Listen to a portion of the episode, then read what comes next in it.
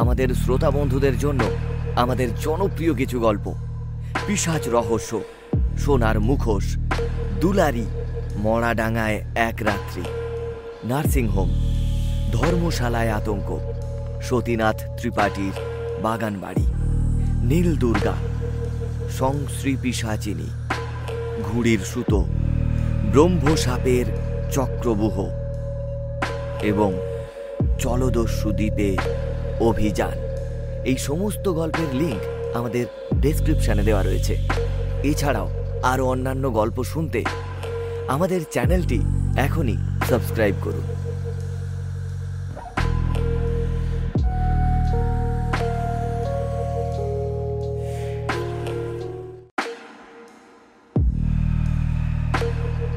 Jam hub studio নিবেদিত শনিবারের গপ্প এই সেগমেন্টে আজ আপনাদের জন্য দেবারতী ভৌমিকের লেখা ভেড়ুকোন্ডা ফোর্ট।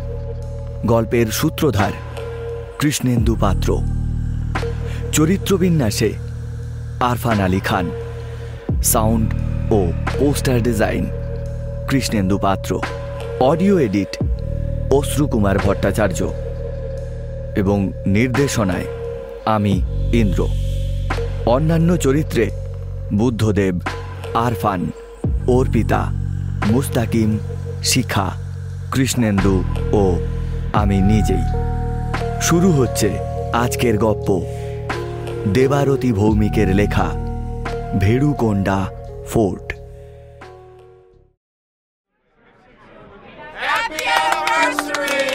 রঙিন জলের ফোয়ারা ছুটছে কিংসকের পার্টিতে। কেক কাটার সঙ্গে সঙ্গে চিয়ার্স বলে কলরব উঠল বৈঠকখানায়। পাপড়ি আর কিংসুকের আজ পঞ্চম বিবাহ বার্ষিকী। সেই উপলক্ষে নিজেদের ফ্ল্যাটেই একটা ছোট্ট পার্টির আয়োজন করেছে কিংসুক আর পাপড়ি অল্প কয়েকজন বন্ধু বান্ধব দুজনের অফিসের কলিগ আর পাপড়ির ননদ নন্দাই এসেছে পার্টিতে। রীতিমতো এলাহি খানাপিনার আয়োজন হয়েছে।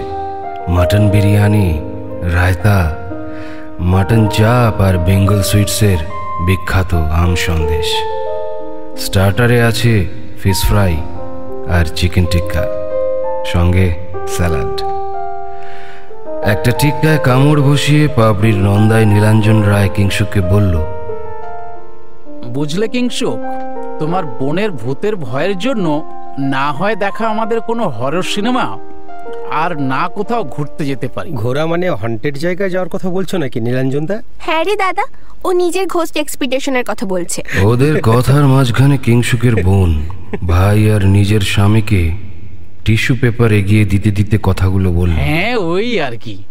আরে বাবা তোমার বোনের বেড়াতে যাওয়া মানে তো অজন্তা ইলোরা মুম্বাই শহর না হলে মহাবালেশ্বর। আর এখানে এলে হয় দীঘা আর না হয় পুরী। ভগ্নিপতির রাগ দেখে হেসে উঠল কিংসুক। জামাইবাবু রাগের কারণ বুঝতে পারে ও নীলাঞ্জনের অলৌকিক ঘটনায় ভীষণ বিশ্বাস। কিন্তু কিংসুকের বোন সৌমি ভীষণ ভূতে ভয় পায়। তাই এইসব হন্টেড জায়গায় ওরা বেড়াতে যেতে পারে না। এরকম ভৌতিক জায়গায় যাওয়ার শখ অবশ্য শুধু নীলাঞ্জনের নয় কিংসুকেরও প্রবল। কিন্তু যাওয়া হয়নি, কারণ অবশ্যই পাপড়ি নয়, কারণ ওদের সময়ের অভাব। পাপড়ি বরং যেতেই চায়। এই এই চলো এবারে আমরা সকলেই যাই। এ, তুমি আমি আর পাপা এ, যাবে? এ, সত্যি বলছো? উত্তেজিত হয়ে কিংসুককে জিজ্ঞাসা করল নীলাঞ্জন কিন্তু পরক্ষণেই উৎসাহে ভাটা পড়ল। কিন্তু সৌমি ও তো যাবে না। বলছি ও না হয় তোমার মায়ের কাছে থেকে যাবে কয়েকদিন। আমরা গেলেও বড় জোর কতদিনের জন্য? তিন চার দিনের জন্য তো যাব। কোনো অসুবিধা হবে না। ওদের দুজনের কথার মাঝে কিংসুকের এক কলিগ এসে কিংসুককে জিজ্ঞেস করল। ভাই কিংসুক একটু জলের ব্যবস্থা কর। শুকনো মুখে ঘুরে বেড়াচ্ছি যে কাবাব কি আর জল ছাড়া খাওয়া যায়? আরে হ্যাঁ দাঁড়া দিচ্ছি আমি। নীলাঞ্জন দা আসছি এক মিনিট হ্যাঁ? না না ভীষণ জরুরি আলোচনা চলছে। আমি তোমাকে যেতে দেব না। আমি সৌমিকে বলছি ওনাকে হুইস্কি দিতে। আরে তুমি আমাকে দু মিনিট দাও আমি এক্ষুনি আসছি। কিংসুক নীলাঞ্জনকে আর কথা বলার সুযোগ না দিয়ে গ্লাস ভরতে চলে গেল। মিনিট কয়েক পরে ফিরে এলো হাতে একটা ট্রেতে তিনটে হুইস্কির গ্লাস আর এক প্লেট কাবাব নিয়ে। প্লেটে ভর্তি খাবার আর গ্লাস ভর্তি তরল দেখে নীলাঞ্জন আবার তাতে মুজে গেল। কাবাব আর হুইস্কি খেতে খেতে ওরা গল্প করতে লাগল। কিংসুকের কলিগ রাজা, এরকম একটা জায়গার নাম জানে, যেখানে এই ভূতের এক্সপেডিশন করা যেতে পারে। রাজাকে পেয়ে নীলাঞ্জন ঘরের এক কোণে রাখা ডাইনিং টেবিলে বসে পড়ল। ওদের উত্তেজিত আলোচনা দেখে কিংসুক বিদায় নিল।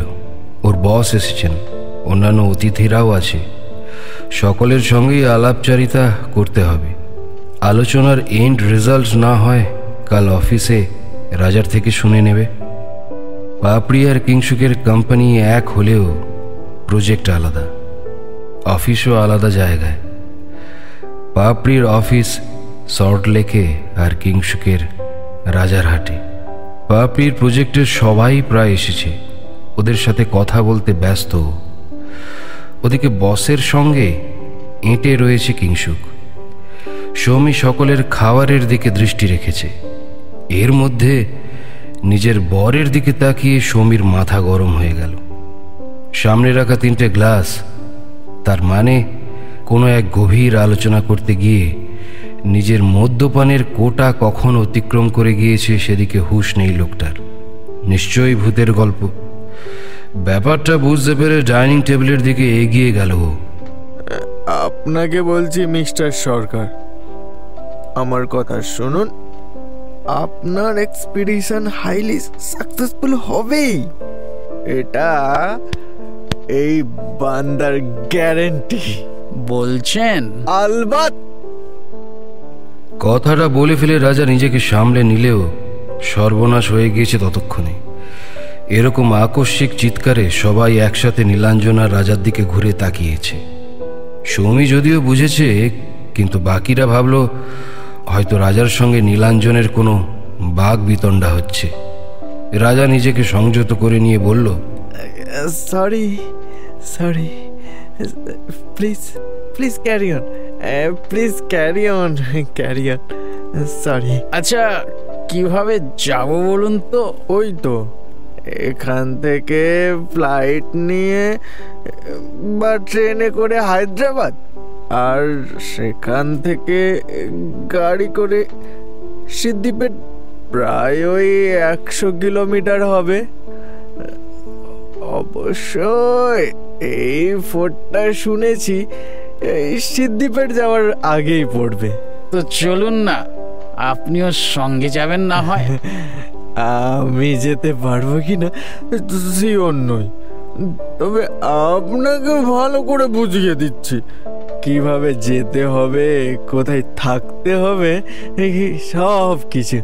ওকে? সে না হয় হলো কিন্তু ওদের কথার মাঝখানে সৌমি এসে নীলাঞ্জনকে ডেকে নিয়ে গেল। ডিনার দেওয়া হয়েছে টেবিলে। খেতে খেতে বিভিন্ন গল্প আড্ডা চলতে থাকল। পার্টি ভাঙতে প্রায় রাত সাড়ে এগারোটা বেজে গেল। বাকি অতিথি অভ্যাগতরা চলে গেলেও নীলাঞ্জন আর সৌমি থেকে গেল। পরদিন ছুটির দিন, তাই অফিসের তাড়া নেই কারোর। আর নীলাঞ্জনরা এমনিতেও ছুটি কাটাতে এসেছে কলকাতায় গত পরশু। রাতে শুতে গিয়ে কিংসুক পাপড়িকে অ্যানিভার্সারির উপহার দিল, একটা হীরের লকেট সহ সোনার নেকলেস। উপহার দেখে পাপড়ি অভিভূত হয়ে পড়লেও কপট রাগ দেখিয়ে বলল এসবের কি দরকার ছিল? তোমাকে আজকের দিনে কোনো উপহার দেব না। এটা কি হয়? আই লাভ ইউ এটা বলার পর ওর কপালে একটা চুমু এঁকে দিল কিংসুক।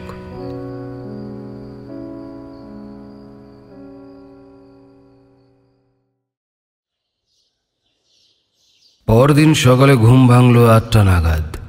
ঘুম থেকে উঠে অভ্যাস মতো রান্নাঘরে যেতে গিয়ে পাশের ঘর থেকে সৌমি আর নীলাঞ্জনের তর্কাতর্কি শুনতে পেল পাপড়ি। একটাই বিষয় নিয়ে ঝামেলা হয় সৌমি আর নীলাঞ্জনের, সন্তান। চা করতে করতে পাপড়ি ভাবছিল সৌমির কথা। সৌমি বয়সে যদিও কিংসুকের থেকে দুই বছরের ছোট, কিন্তু ওর বিয়ে হয়েছে প্রায় ছয় বছর। কিন্তু এখনও কোনো সন্তান নেই। সেই সূত্রে ওদের স্বামী স্ত্রীর মাঝে একটা টেনশন থাকে। ওদের মধ্যে ভালো বোঝাপড়া থাকলেও আত্মীয় স্বজনের কারণে এ নিয়ে ঝামেলা ঝঞ্ঝাট লেগেই থাকে। পাপড়ি বুঝতে পারে না কেন আত্মীয় স্বজন এরকম স্পর্শকাতর বিষয়ে নাক গলায়। সন্তান নেওয়া, না নেওয়া স্বামী স্ত্রীর ব্যক্তিগত ব্যাপার। সেখানে বাকিদের মতামত জাহির করার কোনো অর্থ হয় না। তবু মানুষ শোনে কই? চা করে নিয়ে এসে পাপড়ি দেখল নীলাঞ্জনদা ঘর থেকে বেরিয়ে বৈঠকখানায় বসেছে।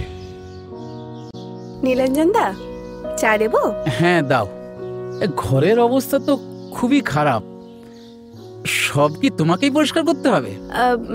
আরে না না। কাজের মেয়েটা আসবে একটু পরে। ওই সব সুন্দর করে পরিষ্কার করে গুছিয়ে দেবে। তুমি চা খাও। সৌমি উঠেছে ঘুম থেকে? সৌমির কথায় গম্ভীর হয়ে গেল নীলাঞ্জন। হুম, উঠেছে। চায়ের কাপ নিয়ে সৌমির ঘরে ঢুকলো পাপড়ি। সৌমি উদাস চোখে জানালার বাইরের দিকে তাকিয়ে, গাল বেয়ে নামছে চোখের জল। পাপড়ি ঘরে ঢুকলেও সেদিকে খেয়াল নেই ওর। চায়ের কাপ রেখে নিঃশব্দে চলে গেল পাপড়ি। এই সময়টা একটু একা থাকুক। হয়তো সমস্যাটা অনেক গভীর। কিন্তু পাপড়ি প্রাইভেসিতে বিশ্বাস করে। আর তাই নিজে থেকে না বললেও কোনো দিনই সৌমিকে জোর করবে না ওর সমস্যার কথা জানানোর জন্য। সময় হলে নিশ্চয়ই বলবে, আর কোনোদিন না বললেও অসুবিধা নেই। অন্য কারুর ব্যক্তিগত বিষয়ে মতামত প্রকাশ করা পাপড়ির স্বভাব বিরুদ্ধ। বৈঠকখানায় ফিরে এসে পাপড়ি দেখল নীলাঞ্জনদার মুখে ঝগড়ার আর ছাপ নেই। ও সোফায় বসে কিংসুকের সঙ্গে কথা বলছে। কিংসুক আর নীলাঞ্জনকে চা দিল পাপড়ি।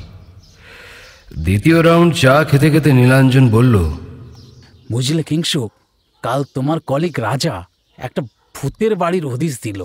কোথায়? সিদ্দিপেট বলে একটা জায়গা আছে নাকি হায়দ্রাবাদ থেকে প্রায় একশো কিলোমিটার দূরে। একটা ভগ্নপ্রায় ফোর্ট আছে নিজামদের সময়ে। সেইটা আচ্ছা তাই বুঝি। তা সেখানে যাওয়ার কথা ভাবছ নাকি? কেন? যাওয়া যাবে না? না যাওয়ার কিছু নেই। তবে আগে আমাদের জায়গাটার ইতিহাস জানতে হবে। না হলে তো ঘোষ এক্সপিডিশন সফল হবে না। আরে বাবা শুধু ইতিহাস নয় ভূগোলও জানতে হবে। কোথায় থাকব কীভাবে যাব? তোমার ওই কলিগকে তো বললাম যেতে। দেখো না তুমি বলে রাজি করাতে পারো কিনা। আমি তুমি পাপড়িয়া রাজা। কেন? সৌমি যাবে না? ধুস ওই ভিতুর ডিম যাবে ভূতের বাড়িতে। ও যাবে না। তা বললে হয় ওরও তো একটা মতামত থাকতে পারে। পাপড়ি গিয়ে সৌমিকে ডেকে আনলো। সৌমির দুঃখ হয়তো কিছুটা প্রশমিত হবে। তাই ওকে নিয়ে এলো। যদিও আলোচনা শুনে সৌমি যেতে চাইল না। শেষে পাপড়ি পিড়াপিড়ি করতে সিদ্ধি পেট অবধি যেতে রাজি হলো। কিন্তু ওই ফোর্টেও যাবে না। ও হোটেলেই থেকে যাবে। সেই ভালো। ও না হয় হোটেলে থাকুক আর আমি রাজাকে একটা ফোন করি, ওকেও দলে টেনে নিই, তাহলে আমরা চারজন হয়ে যাব। রাজাকে ফোন করে বাড়িতে ঢাকলো কিংসুক দুপুরে খিচুড়ি, বেগুন ভাজা আর অমলেট সহযোগে লাঞ্চের আলোচ্য বিষয় ছিল সিদ্দিপেট যাওয়া আর ঘোস্ট এক্সপেডিশন কীভাবে সফল করা যায় তাই। রাজা চাইছিল ওর স্ত্রী অন্তরাকে ওই এক্সপিডিশনে সামিল করতে। আসলে জায়গার কথাটা অন্তরাই রাজাকে বলেছিল মাস ছয়েক আগে। কিন্তু ওরাও দল পাচ্ছিল না বলে যেতে পারেনি এতদিন। খাওয়া দাওয়ার পরে রাজা পাপড়ি আর কিংসুক ওদের অফিসে ছুটির দরখাস্ত নিয়ে আলোচনা করছিল। পাপড়ি অন্য প্রজেক্টে আছে। ওর এক সপ্তাহ ছুটি ম্যানেজ হয়ে যাবে। অসুবিধা হলো কিংসুক আর রাজার ক্ষেত্রে। ওরা দুজনেই একই প্রজেক্টে আছে, তাই দুজনের আলাদা অজুহাত লাগবে। অন্যদিকে অন্তরা আর সৌমি দুজনেই হাউসওয়াইফ, ফলে ওদের সেসব ঝামেলা নেই। আর নীলাঞ্জনের ইলেকট্রিক্যাল গুডসের ব্যবসা, তাই কয়েকদিন দোকান বন্ধ রেখে ছুটি নিতে অসুবিধা নেই। তাছাড়া সৌমিরা এখন ছুটিতে এসেছে কলকাতায়। অনেক পরিকল্পনা করে শেষ পর্যন্ত অফিসে কথা বলে কিংসুক আর রাজা এক সপ্তাহের ছুটি জোগাড় করল। তারপরে জামা কাপড় গুছিয়ে নিয়ে বেরিয়ে পড়ল ছয় মূর্তি। কিংসুক, পাপড়ি, নীলাঞ্জন, সৌমি, রাজা, অন্তরা। ঘোস্ট হান্টিং এর উত্তেজনায় অস্থির, ওরা ছয়জন জানে না এই এক্সপেডিশন কি ভয়ঙ্কর পরিণতি বয়ে আনতে পারে।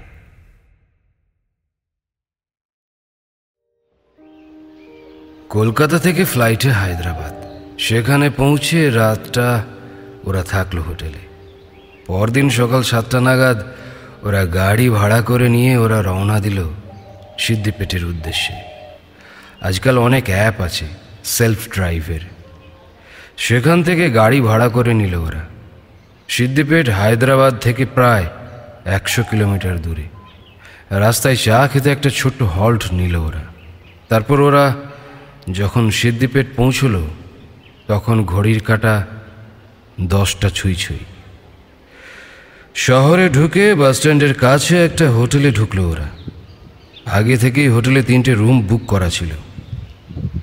ওরা ঢুকে ব্রেকফাস্ট করে ফ্রেশ হয়ে নিল। সিদ্ধিপেটে একটা ব্যাপারে কিংসুকরা সমস্যায় পড়ল। সেটা হলো ভাষা।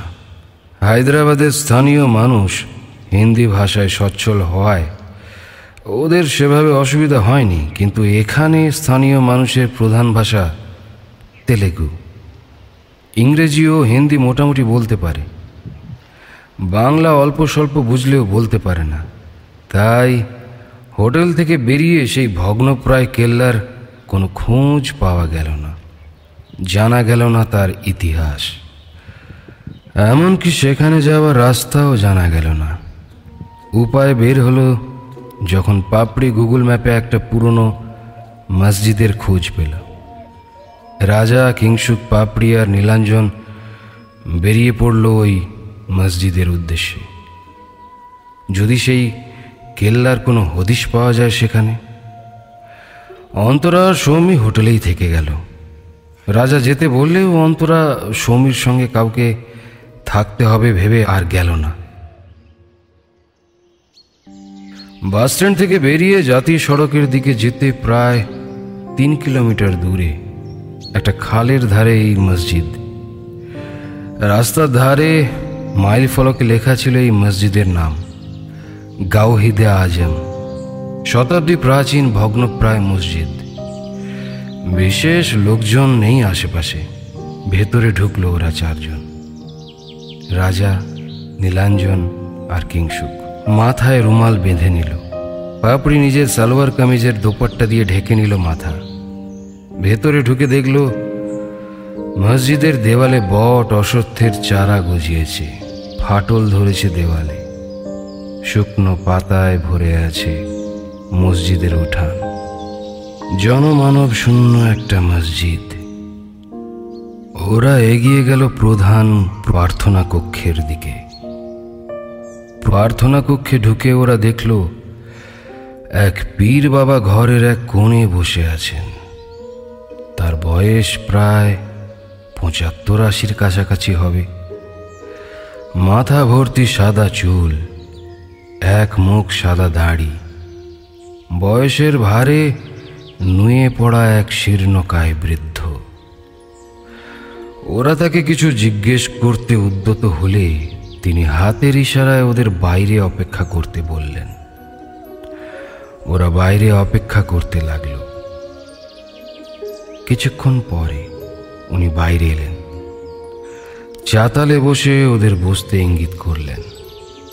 ওরা বসলে ওদের দিকে তাকিয়ে হিন্দিতে জিজ্ঞেস করলেন, ওরা কেন সেই কেল্লা দেখতে চায়? নীলাঞ্জন অবাক, পীর বাবা কি ত্রিকালজ্ঞ?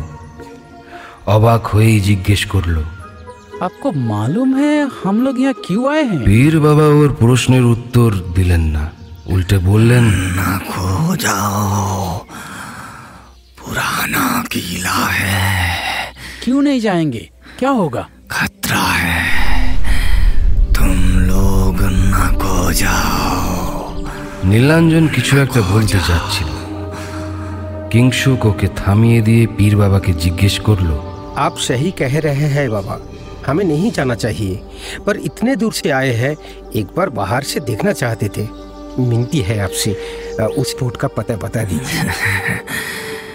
मस्जिद के पीछे तीन किलोमीटर दूर जाने पर एक जंगल का रास्ता मिलेगा। उस जंगल के अंदर वो किला है, पर न को जाओ तुमका खतरा होगा न को जाओ शुक्रिया बाबा शुक्रिया शुक्रिया बाबा পীর বাবার সাথে কথা বলে ওখান থেকে ওরা উঠে পড়ল গাড়িতে উঠে ওরা হোটেলে ফিরে গেল কিংসুক আশ্চর্য রকম চুপচাপ হয়ে গিয়েছে নীলাঞ্জন দু একবার কথা বলার চেষ্টা করল কিন্তু কিংসুক উত্তর করল না। রাজা আর পাপড়ি দুজনেই অবাক। কিংসুক হঠাৎ এরকম ব্যবহার করছে কেন?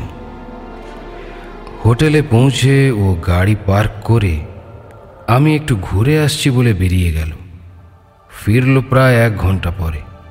হোটেল রুমে ঢুকে সকলকে ওর ঘরে আসতে বলল, কি দরকার আছে?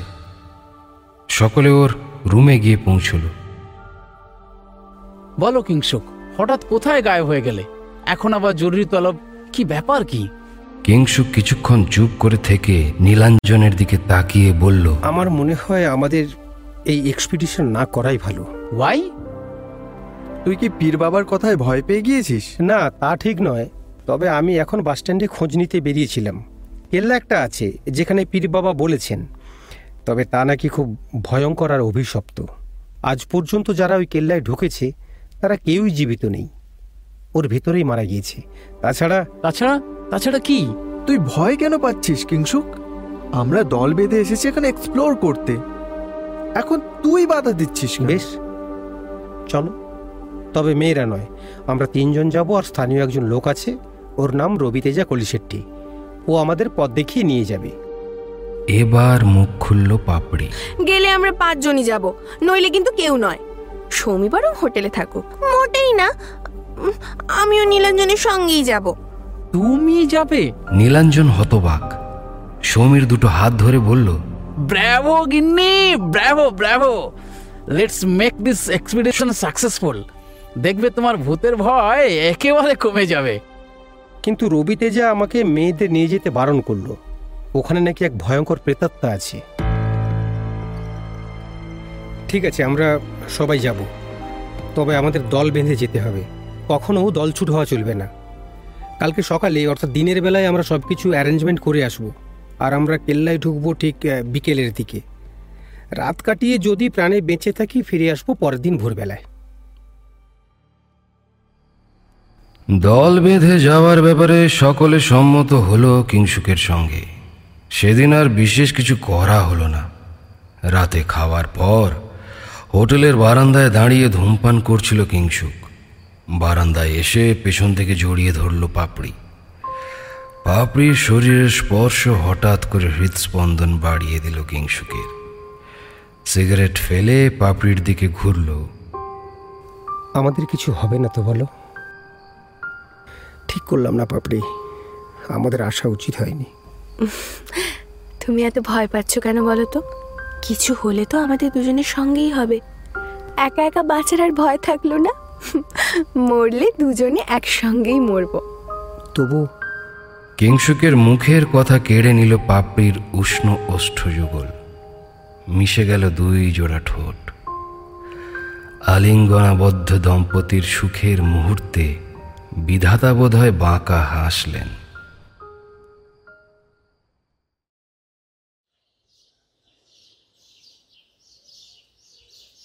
পরদিন সকালে উঠে নীলাঞ্জন বেডটির অর্ডার দিল সকলের জন্য।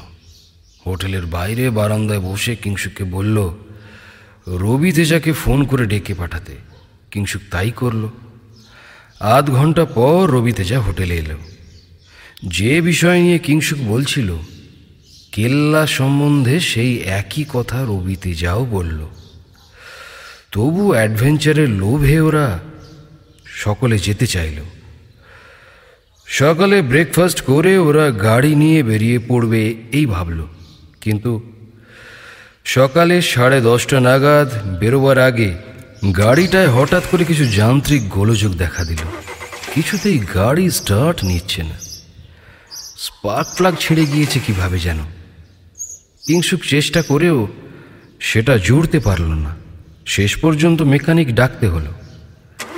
গাড়ি ঠিক হতেই ওরা বেরিয়ে পড়ল জঙ্গলের দিকে।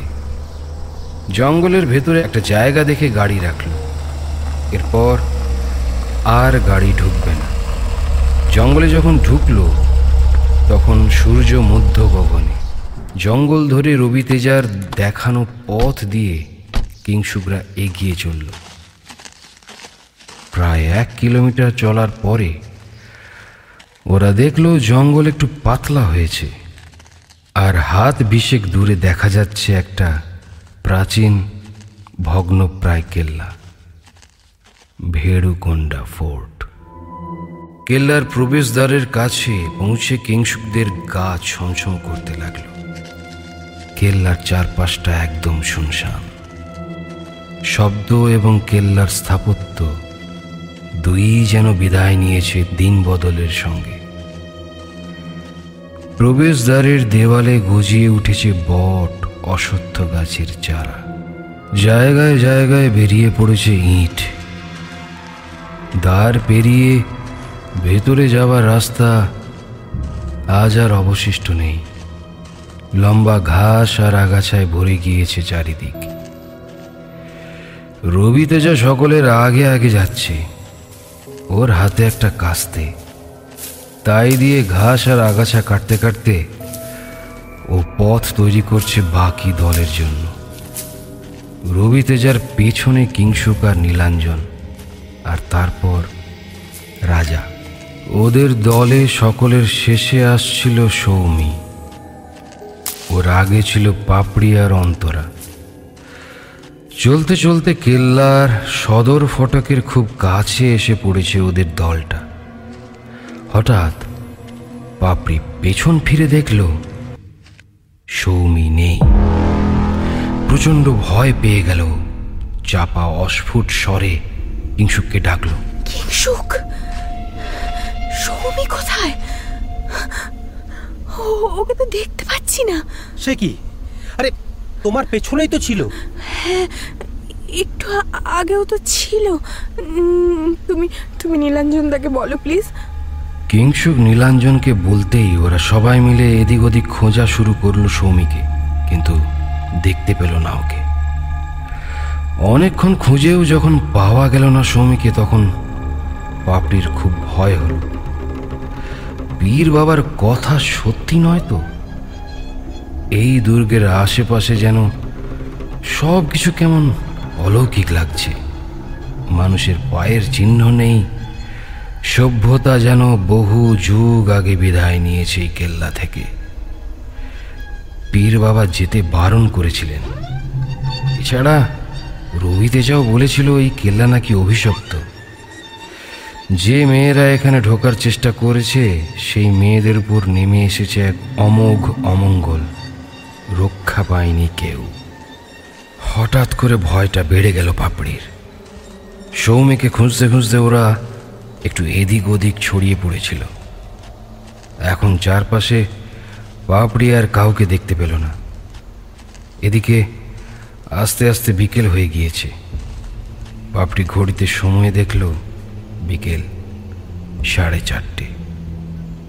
জঙ্গলে যখন ওরা ঢুকছিল, তখন সাড়ে বারোটা বেজেছিল মাত্র। এর মধ্যেই চার ঘণ্টা কেটে গেল। আশ্চর্য হয়ে গেল। জিন্সের পকেট থেকে ফোন বের করে কিংসুকের নম্বর ডায়াল করতে গিয়ে দেখল নেটওয়ার্ক নেই। সর্বনাশ। কিংসুক আর নীলাঞ্জন একসঙ্গে ছিল। ওরা কেল্লার বাঁ দিকে, জঙ্গলের দিকে ঢুকেছিল সৌমিকে খুঁজতে। কিন্তু এখন অন্ধকার ঘনিয়ে এসেছে। সামনে দু এক হাত পরে আর জঙ্গলের কিছুই দেখা যাচ্ছে না। কারণ কেল্লার এদিকে জঙ্গল খুবই ঘন। হঠাৎ নীলাঞ্জন একটা অদ্ভুত প্রশ্ন করল। কিংসুক আমরা বারোটার কিছু পরে জঙ্গলে ঢুকেছিলাম। এর মধ্যে সাড়ে চারটে বেজে গেল। আমরা চার ঘণ্টা সময় পার করে ফেললাম নাকি এখানে রাত তাড়াতাড়ি হয়? কিংসুক কথাটা ভেবে দেখল। ঠিকই তো। এত তাড়াতাড়ি অন্ধকার নামলো কেমন করে? এর মধ্যে রবি তেজা আর অন্তরা ওখানে এসে পৌঁছল। অন্তরা জিজ্ঞেস করল পাপড়ি কোথায়? উফ ও আবার কোন দিকে চলে গেল? সবার মাথায় হাত প্রথমে সৌমি এখন পাপড়ি। রবি তেজা বলেছিল মেয়েদের উপর নাকি এখানে নেমে আসে। অভিশাপ সেই কথাই তবে সত্যি হলো। রাজা ভয় পেয়ে গেল। এবার কি তবে অন্তরার পালা?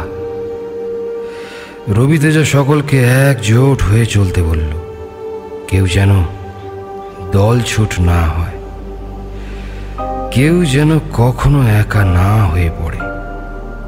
ওরা জঙ্গলের ভেতর পাপড়ি আর সৌমিকে খুঁজতে ঢুকলো।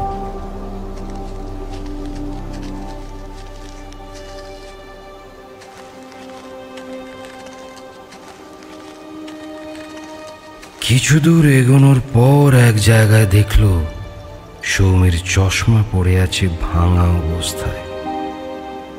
নীলাঞ্জন সেটা কুড়িয়ে নিয়ে হতভম্ব দৃষ্টিতে তাকালো কিংসুকের দিকে। রবি যা জিজ্ঞেস করলে কিংসুক জানালো, ওটা ওর বোনের চশমা। ওরা সকলে সেই পথ ধরেই চলতে লাগল। যদি সৌমির কোনো খোঁজ পাওয়া যায়, কিন্তু কিছু দূর যাওয়ার পরে ওরা দেখল, একটা বড় পাথরের দেওয়াল সামনে, অর্থাৎ রাস্তা বন্ধ। রবিতে যা অনেকক্ষণ ধরে দেওয়ালটিকে দেখে বলল, আরে এইটা তো এখানে ছিল না। মনে হয় সম্প্রতি হয়েছে। সম্প্রতি মানে? এখানে তো বহু বছর ধরে কেউ আসে না। তবে এটাকে কে কখন বানালো? এই এটা ভার্চুয়াল ওয়াল কিংসুক এটা এই এখনই তৈরি হয়েছে। উই লস্ট ইউর সিস্টার কি উল্টো পাল্টা বলছেন আপনি? লস্টার মানেটা কি? আপনি এখন একটু শান্ত হন নীলাঞ্জন দা। আমাদের ধৈর্য ধরতে হবে। মাথা ঠান্ডা রেখে ডিসিশন নিতে হবে। Our top priority is to find the girls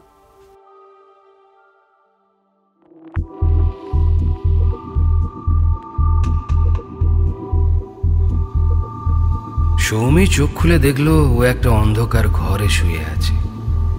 চোখের চশমাটা তখন ঝড়ের সময় কোথায় খুলে পড়ে গেল। এখন আর খুঁজে পাচ্ছে না।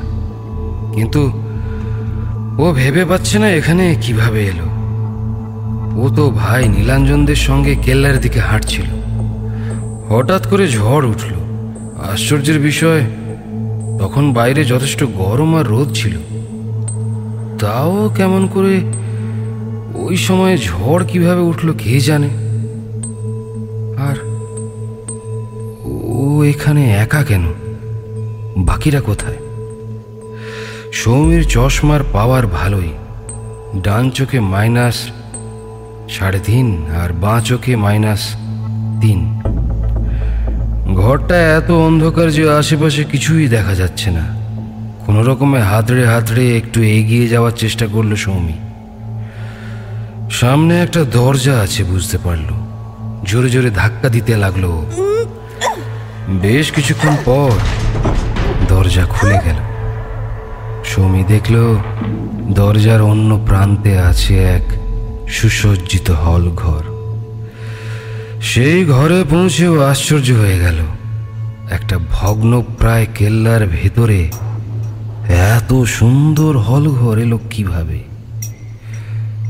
এমন সময় হঠাৎ একটা শব্দ শুনতে পেল। অনেকটা শুকনো ঘাসের ওপর বিড়াল বা বাঘ জাতীয় পশুর নড়াচড়া করার মতো।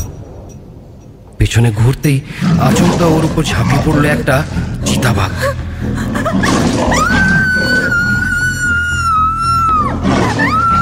এক কামড়ে সৌমির বুকের উপর থেকে খুবলে নিল মাংস। সৌমির গগন ভেদে চিৎকার ওর দলের কেউ শুনতে পেল না।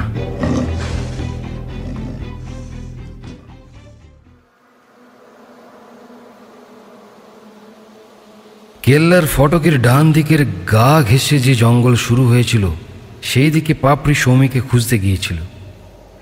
কিছুক্ষণ খুঁজে হঠাৎ একটা দেওয়াল দেখতে পেয়েছিল সামনে। তার কোণের দিকে একটা বড় ফাঁকা। প্রথমে ভেবেছিল কিংসুকদের ডেকে আনবে, কিন্তু ফোনে নেটওয়ার্ক না থাকায় ওদের ডাকতে পারেনি। তাই ও একাই ঢুকল।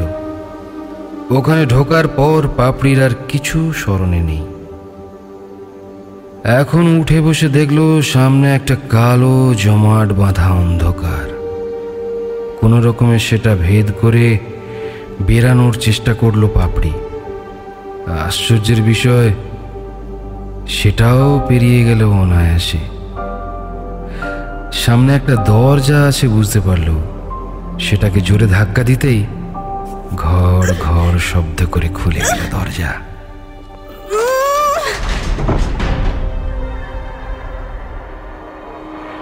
কেল্লার আশেপাশে যখন মেয়েদের পাওয়া গেল না, তখন কিংসুক, রাজা, নীলাঞ্জন রবিতেজা আর রাজা, স্ত্রী, অন্তরা কেল্লার ফটক পেরিয়ে ধীরে ধীরে ভেতরে ঢুকল।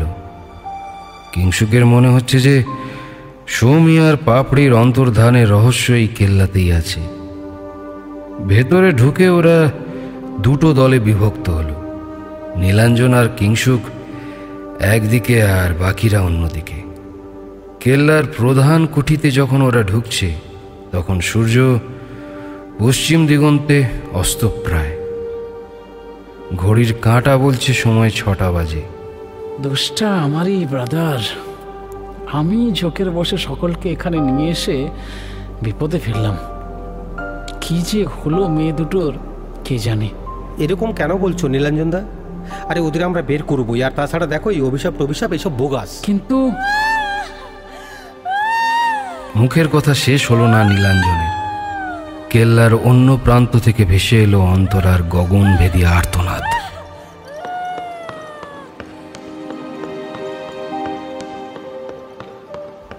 ওরা দুজন সেই দিকে দৌড়ে গেল।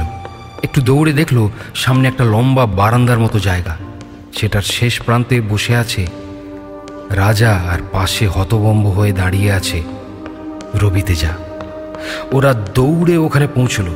কিংসুক রবি তেজাকে হিন্দিতে জিজ্ঞেস করল, কি হয়েছে? অন্তরা কোথায়? কোনো উত্তর না দিয়ে আঙুল তুলে সামনের একটা বন্ধ দরজা দেখাল। রাজাকে ওরা দুজনে টেনে তুলল। রাজা অস্ফুটে বলল,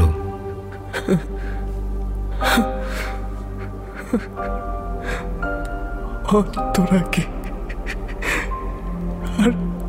কোনোদিনও ফিরবা সেটা রাজাদা। বোকার মতো কথা বলো না। ওদের কিছুই হবে না। চিৎকার করে উঠল কিংসুক অবশ্য চিৎকার করলেও মনে মনেও খুব ভয় পেয়ে গিয়েছে। প্রথমে বোন তারপর পাপড়ি এখন আবার অন্তরা। আমরা করিডোরের এদিকে এসে খোঁজাখুঁজি করছিলাম। হঠাৎ একটা পাথর ভাঙার মতন শব্দ পাই। আমরা সকলে করিডোরের এই শেষ প্রান্তে এসে দেখি এই দরজাটা খোলা। কিন্তু ভিতরে যেন জমাট অন্ধকার। কৌতূহলী হয়ে আমরা সকলে এগিয়ে যাই। কিন্তু হঠাৎ বাঘের মতো দেখতে, কিন্তু লম্বাই অতিকায় একটা জানোয়ার এসে অন্তরাকে টেনে নিয়ে যায় ভিতরে। আর দরজাও বন্ধ হয়ে যায়। অন্তরার আর্তনাদ এখনও কানে বাজছে আমার। রবি তেজা এতক্ষণ চুপ ছিল এবারে ও এগিয়ে বন্ধ দরজার চারপাশে কি যেন দেখতে থাকে। কিংশুক ওকে হিন্দিতে জিজ্ঞেস করল কি দেখছে?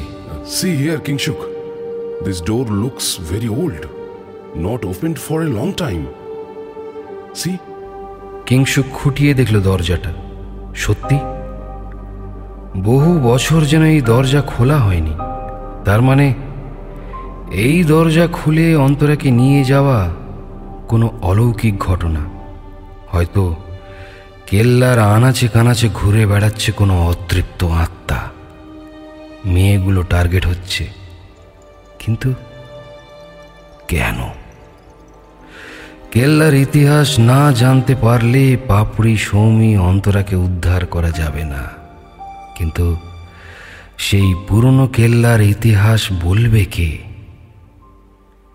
নীলাঞ্জনকে বলতে নীলাঞ্জন হঠাৎ বলল আচ্ছা সেই মসজিদের পীর বাবাকে জিজ্ঞাসা করলে হয় না? গুড আইডিয়া উনিই জানতে পারেন এর ইতিহাস। কিন্তু আমরা এখন কেল্লার বাইরে যাব কীভাবে? কি- মানে আমার তো মনে হয় মেয়েরা হয়তো ভিতরে বন্দি আছে। এর ফেলে। রাজার কথাটা মাঝপথে থেমে গেল। গলার কাছে যেন একটা দলা কান্না উঠে এলো। না রাজা তুমি আর রবি তেজা এখানে থাকো আর আমাদের জন্য অপেক্ষা করো। আমি নীলাঞ্জনদাকে নিয়ে মসজিদে যাচ্ছি। খুব তাড়াতাড়ি আমরা ফিরে আসব। ভয় পাবে না একদমও ভয় পাবে না। অন্তরাদের আমরা খুঁজে বের করবই। কিন্তু এই কেল্লার ইতিহাস না জানলে সেটা অসম্ভব। একদমও ভয় পাবে না। এখানেই থাকো তোমরা। কিংসুকরা কেল্লার ফটক পেরিয়ে বাইরে এলো। জঙ্গল পার করে হাইওয়েতে এসে রাস্তার ধারে দাঁড় করানো গাড়িতে উঠল ওরা। দ্রুত গাড়ি হাঁকালো নীলাঞ্জন। সোজা গিয়ে মসজিদে পৌঁছালো দুজনে। পীর বাবাকে অল্পক্ষণ ডাকাডাকি করতেই তিনি বাইরে এলেন। ইশারায় ওদের বসতে বললেন সামনের চাতালে। তারপর ওদের সব ঘটনা শুনলেন। পীর বাবা এরপর ওদের হিন্দিতে এই কেল্লার গল্প বলতে শুরু করলেন। উনি হিন্দিতে কথা বললেও পাঠকদের সুবিধার্থে এখানে বাংলায় বলা হয়েছে। सौ साल पुरानी बात है তখন ডেকান বা দাক্ষিণাত্যে ছিল নিজামদের আধিপত্য যদিও সারা দেশে সেই সময় ব্রিটিশ শাসন কায়েম ছিল কিন্তু গোয়ালিয়র জয়পুর মাইসোরের মতো কিছু জায়গায় তখনও রাজতন্ত্র ছিল। এদের বলতো প্রিন্সলি স্টেটস নিজামদের দখলে থাকা হায়দ্রাবাদ ছিল। এমনি এক প্রিন্সলি স্টেট বর্তমানে তেলেঙ্গানা, হায়দ্রাবাদ, কর্ণাটকের কিছু অংশ। এবং মহারাষ্ট্রের মারাঠারাও মিলিয়েছিল নিজামদের অধীনে। সিদ্ধিপেটে ছিল এই বিশাল কেল্লা, যার সম্পূর্ণ দায়িত্ব ছিল কোতোয়াল রাজপাল সিং এর ওপর। কোতোয়ালরা প্রায়শই কোনো বড় শাসকের হয়ে বড় শহর বা ছোট শহরগুলির একটি অঞ্চলকে নিয়ন্ত্রণ করত। মুঘল আমল থেকে এই উপাধিটি কোনো বড় শহর এবং পার্শ্ববর্তী অঞ্চলের স্থানীয় শাসককে দেওয়া হতো। সেই সময় ওসমান হায়দার খান ছিলেন নিজাম। তার প্রধান অনুগত কর্মচারীদের মধ্যে অন্যতম ছিল বিহারের বছর পঁচিশের এই রাজপাল সিং। সিদ্ধিপেট তখন নিজামের রাজপাটের অন্তর্গত ছিল। এই সিদ্ধিপেটের জঙ্গলের কাছে একটা গ্রামও ছিল। সেই গ্রামের প্রধান পুরোহিত নাগেশ্বর রাও ছিলেন এক অতি সজ্জন ব্যক্তি। তার ছিল এক মেয়ে। সেই মেয়ের নাম ছিল লাবণ্য। লাবণ্য যেন রূপে গুণে হুর পরি ছিল। বিদ্যায় যেমন পারদর্শী তেমন সুন্দর ছিল তার গানের গলা। সেই সঙ্গে যখন সে বিনা বাজাতো সুরের মূর্ছনায় ডুবে যেত গোটা গ্রাম।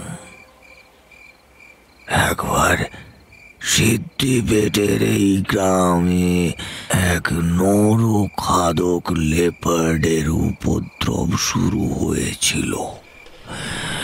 নিজাম উসমান হায়দারের আদেশে কোতোয়াল রাজপাল সিং সেই লেপার্ড শিকার করতে বেরিয়েছিল জঙ্গলে।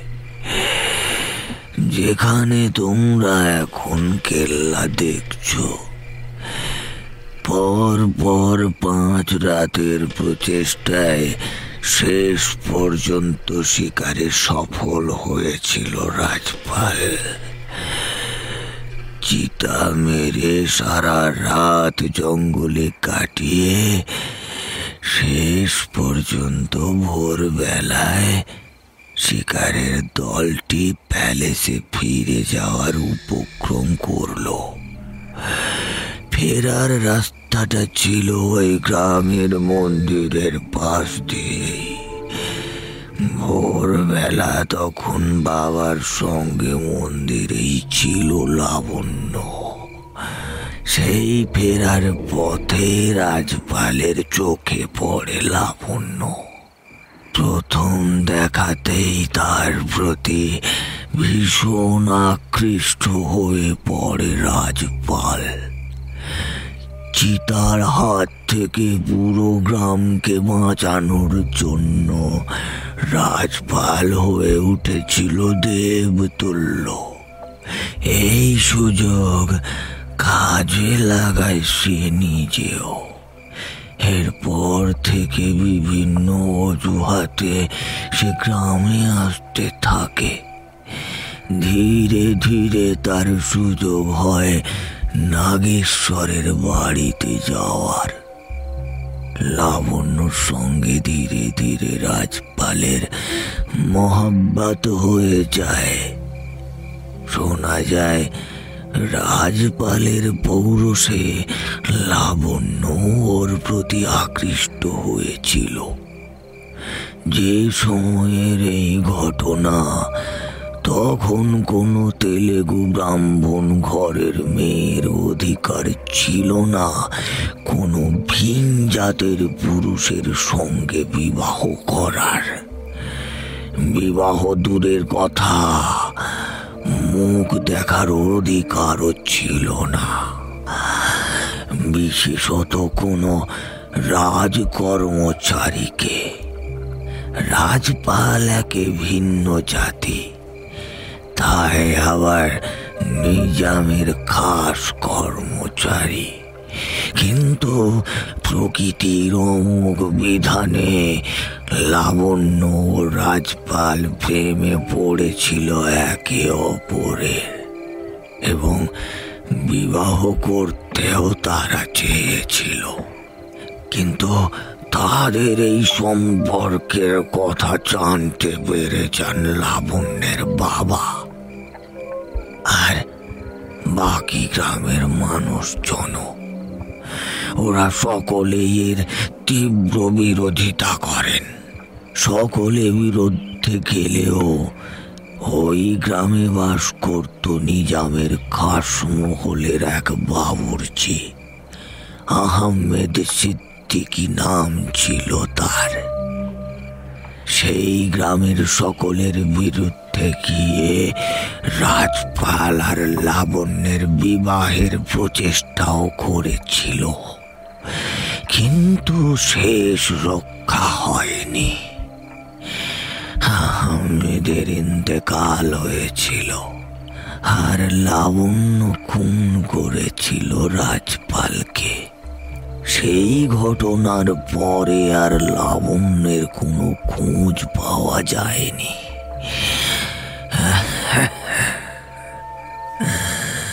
এত অবধি বলে থামলেন পীর বাবা। নীলাঞ্জন উদ্গ্রীব হয়ে জিজ্ঞেস করল পীর বাবা এই গল্পের সঙ্গে কেল্লার অভিশাপের কি সম্পর্ক?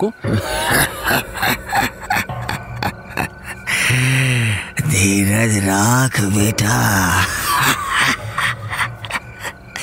লাবণ্য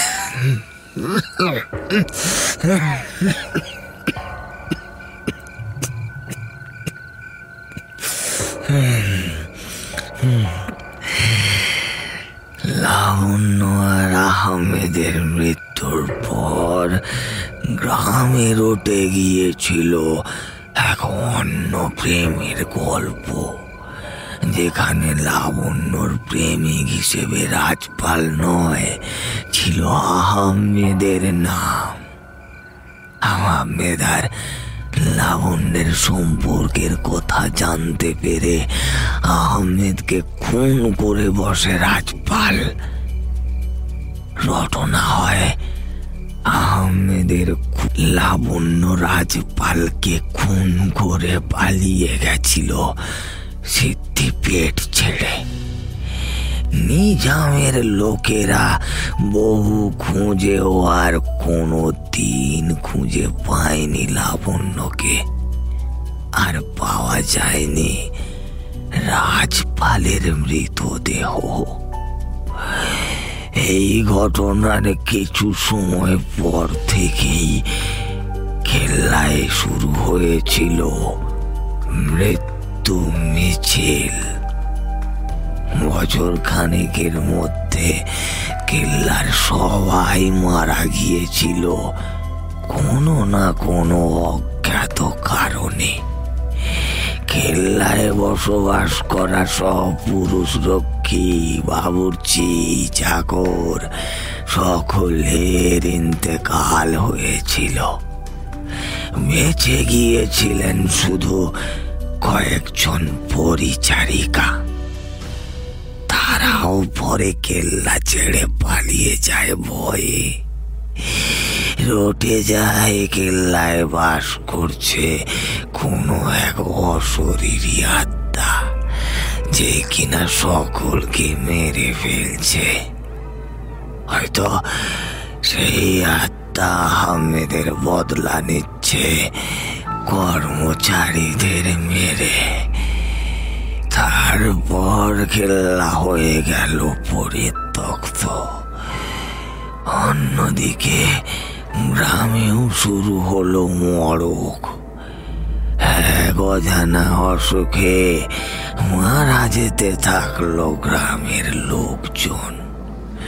মুহূর্তের মধ্যে যেন পুরো গ্রাম শ্মশান হয়ে যাচ্ছিল যারা বেঁচে ছিল, তারা পালিয়ে গিয়েছিল সেখান থেকে। কেল্লা পড়েছিল পরিত্যক্ত হয়ে।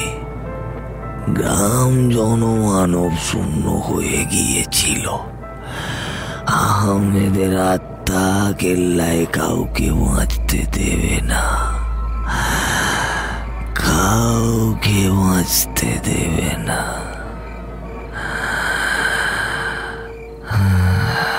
রুদ্ধশ্বাসে এতক্ষণ গল্প শুনছিল কিংসুকার নীলাঞ্জন। এবারে নীলাঞ্জন বলল তবে যে শুনলাম লোকে বলে কেল্লার মেয়েদের জন্য নাকি অভিশাপ আছে। কিন্তু সেটা কেন? লাবণ্যের মতো মেয়ে খুনি? এ এটা অবিশ্বাস্য। আর আমাদের দলের মেয়েরাও তো গায়েব। এই কথা শুনে চমকে উঠল পীর বাবা কিংশুককে জিজ্ঞেস করলেন ওদের দলে আরও একজন ছেলে ছিল সে কোথায়? কিংশুক কেল্লার ঘটনা বলল। পীর বাবা অস্থিরভাবে উঠে পড়লেন।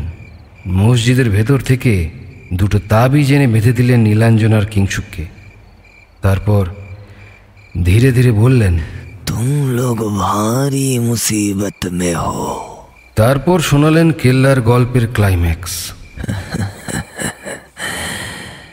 असल की बात तुम लोगों को बताते हैं आओ আসল মে যেভাবে ঘটনাটা ঘটেছিল আর যার রটনা রটেছিল তাতে ছিল বিস্তর ফারাক আহমেদের সঙ্গে লাবণ্যর কোনো সম্পর্ক ছিল না দুরাত্মা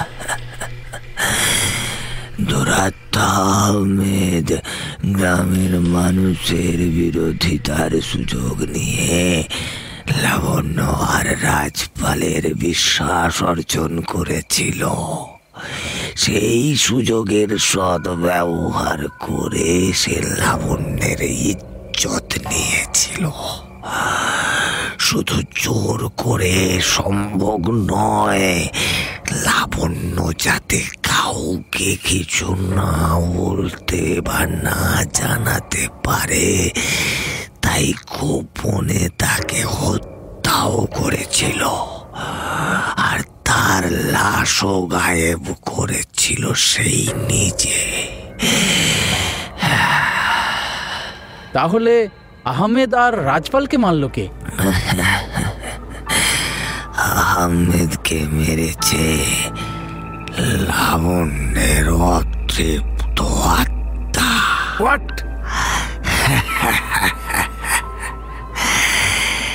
রাজপাল মরেনি সে পালিয়ে গিয়েছিল কেল্লা ছেড়ে লাবণ্যের রোষের কোপে পড়ে পালিয়ে নিজের প্রাণ বাঁচিয়েছিল। বীর সেনাপতি। বীর সেনাপতি। নীলাঞ্জন আরেকটা কি জিজ্ঞেস করতে যাচ্ছিল? হঠাৎ কিংশুকর হাত চেপে ধরল। মুখে বলল Nilanjan da we are in deep trouble কেল্লার ভিতর মেয়েরা বিপদে পড়ে না। মেয়েদের টোপ হিসেবে ব্যবহার করে লাবণ্যের আত্মার ছেলেদেরকে স্বীকার করে। কি বলছো কি কিংসুক? কিংশুক ঘাড় নাড়ল। তারপর পীর বাবাকে জিজ্ঞেস করল আপনি সেদিন আমাদের এই ঘটনাটা বললেন না কেন? পীর বাবা ওদের দিকে শূন্য দৃষ্টিতে তাকিয়ে রইলেন। আহমেদ আপনার কে হয়?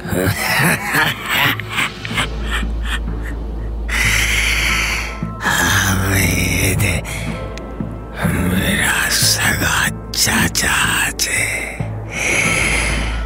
अभी जाओ बचा लो अपने दोस्त को जाओ बचा लो अपने दोस्त को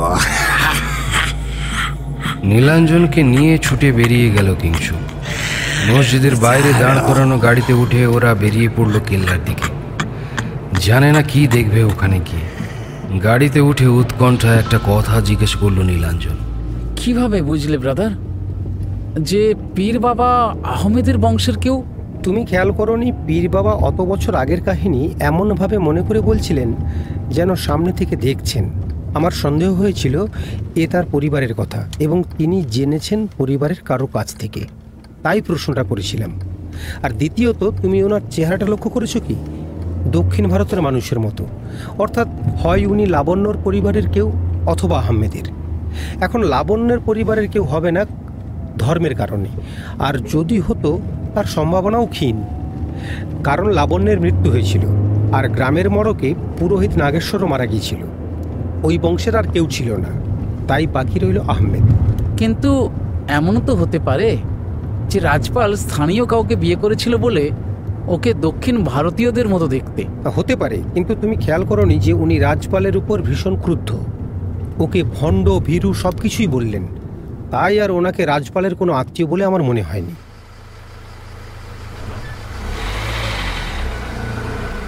কথা বলতে বলতে ওরা জঙ্গলের কাছে এসে পৌঁছল। রাস্তার ধারে গাড়ি রেখে ওরা ছুটে গেল জঙ্গলের ভেতরে কেল্লার ফটকের দিকে। কেল্লার ভেতরে পৌঁছে কিংশুকরা দেখল, সর্বনাশ যা হওয়ার হয়ে গিয়েছে। যেখানে ওরা রাজা আর রবি তেজাকে অপেক্ষা করতে বলেছিল, সেখানে রাজা নেই। শুধু পড়ে আছে রবি তেজার রক্তাক্ত দেহ। ওর বুক আর গলার কাছে একটা গভীর ক্ষত, যেন কোনো হিংস সাপদের কাজ। ওরা কাছে পৌঁছতেই রবি তেজা কোনো রকমে সেই ভার্চুয়াল ওয়ালের দিকে ইশারা করল। তারপর স্তব্ধ হয়ে গেল। কিংসুক ভেবে পেল না সেই দেওয়াল ভেঙে ওদিকে যাবে কীভাবে। হঠাৎ মনে পড়ল, পীর বাবার দেওয়া তাবিজের কথা। তাবিজ দুটোকে কিংসুক আর নীলাঞ্জন একবার কপালে ঠেকিয়ে ঈশ্বরকে স্মরণ করে দেওয়ালের গায়ে হাত দিয়ে চাপ দিল।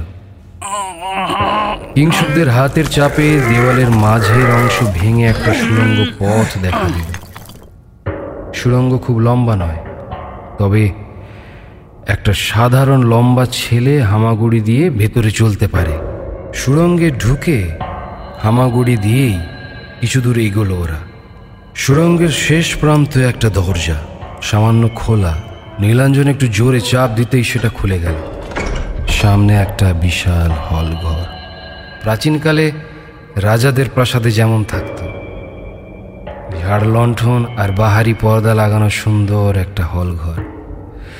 একটু এগোতেই চমকে উঠল কিংসুক আর নীলাঞ্জন। ঘরের এক কোণে চুপ করে মাথা নিচু করে বসে আছে পাপড়ি। পাপড়িকে দেখে কিংসুক এগিয়ে যেতেই শুনতে পেল কার অট্টহাস্য। চমকে উঠল পাপড়ি মুখ তুলল, কান্না ভেজা গলায় বলল, আমরা আমরা কেউ বাঁচবো না কিংসুক লাবণ্য আমাদের সকলকে মেরে ফেলবে। ও- আমাদের সকলকে মেরে ফেলবে। কাউকে কাউকে বাঁচতে দেবে না। সৌমি, সৌমিও মারা গিয়েছে নীলাঞ্জন দা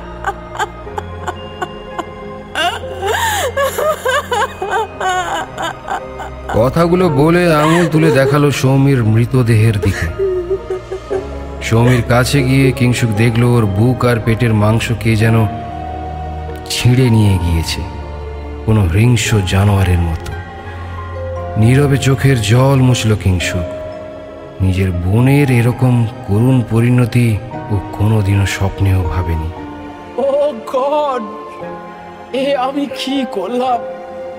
সৌমি সৌমি!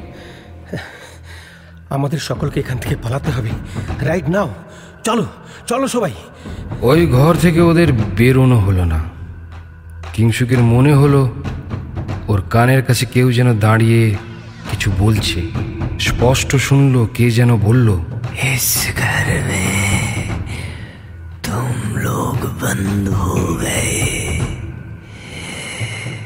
बाहर जाने का एक ही रास्ता है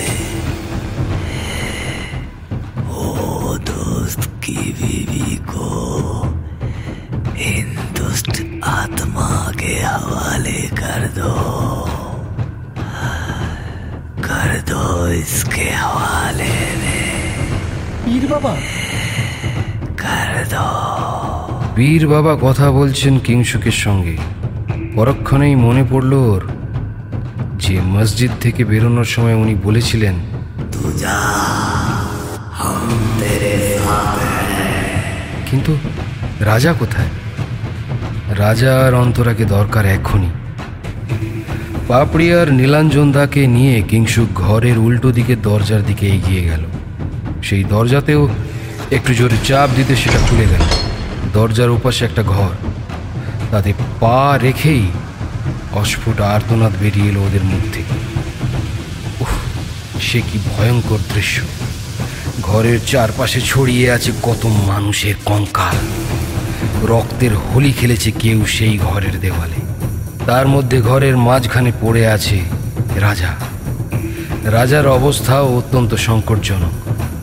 কোনো রকমে দেহে প্রাণ ধুকপুক করছে। তবে অন্তরা কোথাও নেই। রাজার কাছে গিয়ে কিংসুক জিজ্ঞেস করল রাজা অন্তরা কোথায়? জানি না। অন্তরার আসল পরিচয় কি? আমি জানতাম না। বিশেষ কর আমাকে অন্তরা বলেছিল এই জায়গার কথা। কিন্তু কিন্তু তখন কিছু বুঝিনি। এখন বুঝতে পারছি। অন্তরাকে বিয়ে করেছ তুমি ওর বংশ পরিচয় জানতে না? বলো রাজা অন্তরা বাঙালি নয় না? নীরবে নেতিবাচক ঘাড় নাড়ল রাজা। কিন্তু আর কিছু বলার আগেই একটা দমকা হাওয়ার ধাক্কায় ছিটকে গেল কিংসুক আর রাজাকে কে যেন অন্ধকারে টেনে নিয়ে গেল। অনেকটা বাঘ যেমন করে তার শিকারকে টেনে নিয়ে যায় সেইভাবে। শুধু শোনা গেল রাজার আর্তনাদ। মুহূর্তের মধ্যে আবার স্তব্ধ হয়ে গেল সব। কিংসুক কিছু বুঝতে পারছে না। কীভাবে ওরা বাঁচবে? তাও একটা শেষ চেষ্টা করতেই হবে ওকে। ও নীলাঞ্জনকে বলল, যা কিছু হয়ে যাক, যত আর্তনাদ শোনা যাক না কেন, এই তাবিজ তোমরা দুজনে ছুঁয়ে দাঁড়িয়ে থেকো। এখান থেকে এক পাও নড়বে না, কোনো প্রলোভনে পাও দেবে না। তাবিজ ছুঁয়ে থাকবে দুজনে। আমি এক্ষুনি আসছি। না কিংসুক। তোমার তোমার কিছু হয়ে গেলে? দেখো অলরেডি আমি সোমকে হারিয়েছি। নীলাঞ্জন দা এই নেমেসিসকে আমি শেষ করবই। যেভাবে হোক আমি আমি আমার বোনের মৃত্যুর প্রতিশোধ নেবই। কিংসুক কিংসুক প্লিজ প্লিজ লক্ষ্মীটি তুমি একা যেও না প্লিজ।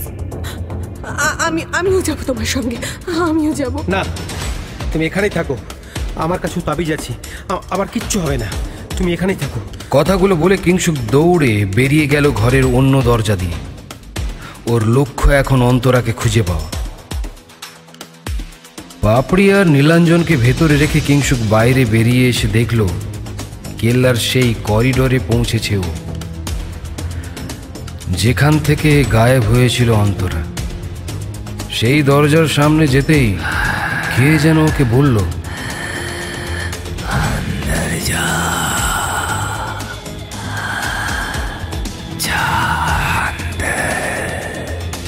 ও সঙ্গে সঙ্গে দরজার কাছে গিয়ে তাবিজ হাতে জোরে একটা ঠেলা দিল। পুরোনো দিনের ঘুম ধরে যাওয়া দরজার মতো ভেঙে পড়ল সেই দরজা। অবাক হয়ে তাকিয়ে রইল কিংসুক এর আগে যখন এখানে এসেছিল, ও আর রবিতে যা দুজনে মিলে দরজাটাকে একটুও ঠেলে সরাতে পারেনি। অথচ এখন যাই হোক, ভেতরে প্রবেশ করে চমকে উঠল কিংসুক ভেতরে একটা পালঙ্কের ওপর বসে এক অপরূপ সুন্দরী নারী বীণা বাজাচ্ছে। সে কি অপূর্ব সুরের ধ্বনি তার, তেমন সুন্দর তার চেহারা। রূপের ছটায় যেন সেই কক্ষ আলোকিত, আবার যেন কে ফিসফিসিয়ে বলল, এই হ্যাঁ লাবণ্যা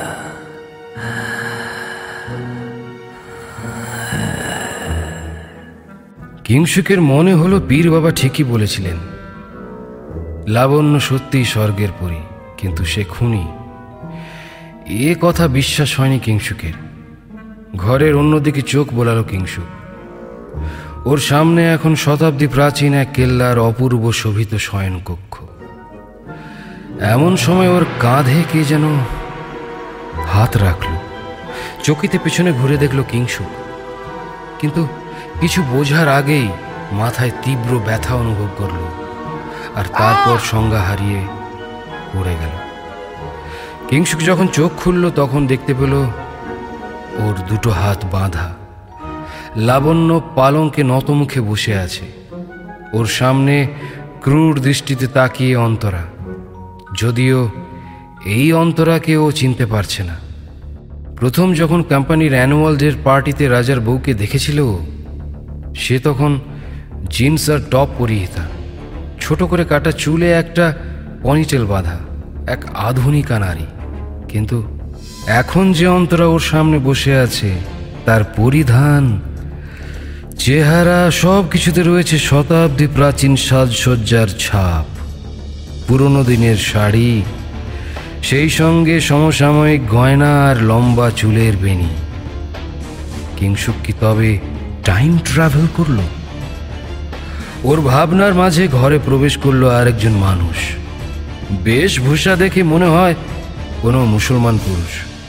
চমকে উঠল কিংসুক তাহলে কি এই আহমেদ? ধীরে ধীরে ও বুঝলো ওর সামনে যেন আজ থেকে একশো বছর আগের সেই ঘটনা ঘটছে, যার কারণে এই ভেরুকন্ডা ফোর্ট অভিশপ্ত হয়। অন্তরা জাদু বলে আহমেদকে সম্মোহিত করল। তারপরে ওর নির্দেশে আহমেদ লাবণ্যকে পালঙ্কের উপরে ফেলে জোর করে সম্ভোগ করতে উদ্যত হল। বাধা দেওয়ার চেষ্টা করেও শেষ পর্যন্ত আহমেদের গায়ের জোরের কাছে লাবণ্য হার মারল। যন্ত্রণায় চিৎকার করে উঠল লাবণ্য। আহমেদ যখন এক টানে লাবণ্যর পরনের শাড়িটা খুলে ফেলল, তখন ওর যন্ত্রণাকৃষ্ট মুখ দেখে কিংসুকের ভেতরটা হাহাকার করে উঠল। কিন্তু হাজার চেষ্টা করেও নিজেকে বন্ধন মুক্ত করতে পারল না কিংসুক সাহায্যের জন্য চিৎকার করতে চাইলেও ওর গলা দিয়ে কোনো আওয়াজ বেরোল না। অন্যদিকে অন্তরারূপী মহিলা ক্রূরভাবে হাসছে। এরপরে আহমেদ লাবণ্যের উপর ঝাঁপিয়ে পড়ে লাবণ্যের যৌবন সম্ভব করতে লাগল। ব্যথায় অস্ফুটে বেরিয়ে এলো লাবণ্যের ক্ষীণ চিৎকার। ওর শরীরে আর আহমেদকে বাধা দেওয়ার কোনো শক্তি ছিল না। কিংসুক দেখল, ওর দিকেই যেন তাকিয়ে আছে লাবণ্য। অসহায় লাবণ্যর কান্না দেখে নিজের চোখ দুটো বন্ধ করল। সম্ভোগের পরে ধীরে ধীরে সম্মোহিত থেকে স্বাভাবিক হতে থাকল আহমেদ। এমন সময় আচমকা ঘরে প্রবেশ করল অন্য এক পুরুষ। তার পরনেও শতাব্দী প্রাচীন রাজ পোশাক অর্থাৎ এ হলো কতওয়াল রাজপাল সিং। নিজের প্রণয়ী আর আহমেদকে দেখে তার আর কিছুই বুঝতে বাকি থাকল না। ক্রোধে অন্ধ হয়ে তলোয়ারের এক কোপে সে আহমেদের শিরচ্ছেদ করল। কয়েক মুহূর্তের মধ্যে আহমেদ প্রাণ ত্যাগ করল। আহমেদকে মেরে সে তলোয়ার ফেলে এগিয়ে গেল পালঙ্কের দিকে, যেখানে লাবণ্যের ধর্ষিত দেহ পড়ে আছে। কিন্তু তার আগে কিংসুক দেখল অন্তরারূপী সেই মহিলা এবার জাদু বলে রাজপালকে নিজের বসে আনল। আর তার নির্দেশে রাজপাল সম্মোহিত হয়ে নিজের কোমর বন্ধ থেকে বের করল একটা ছোড়া। এই সময়ে বাইরে শোনা গেল কিছু মানুষের ছুটে আসা শব্দ। রাজপাল অগ্রপশ্চাৎ না ভেবে সেটা বসিয়ে দিল লাবণ্যের পেটে। এক মর্মান্তিক আর্তনাদ করে উঠল লাবণ্য। পর মুহূর্তে সে তাকালো তার প্রেমিকের দিকে। হতবাক সেই দৃষ্টি ছিল ভীষণ, মর্মভেদী। কিংসুক চিৎকার করে উঠল। এ অন্যায়! কেন এরকম করছ অন্তরা তুমি আমাদের সঙ্গে? কেন এরকম করছ আমাদের সঙ্গে? কোথায় অন্তরা? যেখানে সে পিসাচিনি এতক্ষণ সম্মোহনের খেলা দেখাচ্ছিল সে তো অন্তরা নয়। লাবণ্যর দেহ পালঙ্কের উপরে পড়ে যেতেই রাজপাল ধীরে ধীরে এগিয়ে এলো সেই পিসাচিনির দিকে। কিন্তু যেতে পারল না। ক্ষিপ্র গতিতে ঘরে প্রবেশ করল একটা চিতাবাঘ। চমকে উঠল রাজপাল। একে তো কয়েকদিন আগেই স্বীকার করেছিল সে। শেষবারের মতো গর্জে উঠল রাজপাল। তারপর সে পালনকে লুটিয়ে পড়ে গেল। শুধু দেখল, ওই নরখাদক বাঘ ঝাঁপিয়ে পড়ল রাজপালের উপর।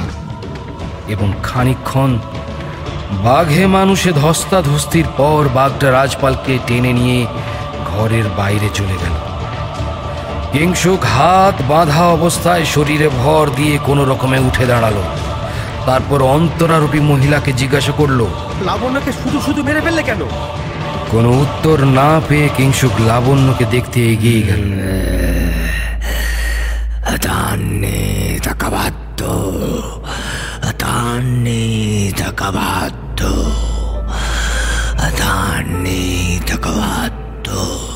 পেছন থেকে আবার হুঙ্কার শুনল যদিও সে তার মানে বুঝতে পারল না।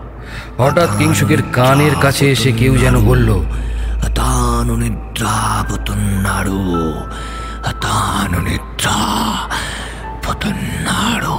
এর মানে হলো ওর গায়ে হাত দিও না ও ঘুমোচ্ছে। এবারে কিংসুক বুঝলো যে এতক্ষণ ধরে পীর বাবা ওর সাথে কথা চালাচ্ছেন। চোখের সামনে এতগুলো মর্মান্তিক মৃত্যু আর পিসাচিনীর জাদুবিদ্যা দেখে কিংসুক খুব ভয় পেয়ে গিয়েছে। ওর খালি মনে হচ্ছে, কেন এইখানে আসতে ও রাজি হলো? বোনকে হারালো, তারপর চোখের সামনে বন্ধুর মৃত্যু, পাপড়িকেও আর কোনোদিন দেখতে পাবে কিনা সে জানে না। সবে মিলিয়ে এই নেমেসিসের হাত থেকে বোধ হয় আর মুক্তি নেই কিংসুকের। সেই সময় ঘরের মধ্যে প্রবেশ করল পাপড়ি আর নীলাঞ্জনদা। সঙ্গে মসজিদের পীর বাবা। পীর বাবাকে ওদের সঙ্গে দেখে আশ্বস্ত হলো কিংসুক নিজের বাঁধা হাতের দিকে ইশারা করল পাপড়িকে। পাপড়ি ওর দিকে যেতেই এক অদৃশ্য জাদু বলে পাপড়িকে কে যেন ধাক্কা দিয়ে ফেলে। পীর বাবা এবার গর্জে উঠে অন্তরাকে কি যেন বললেন।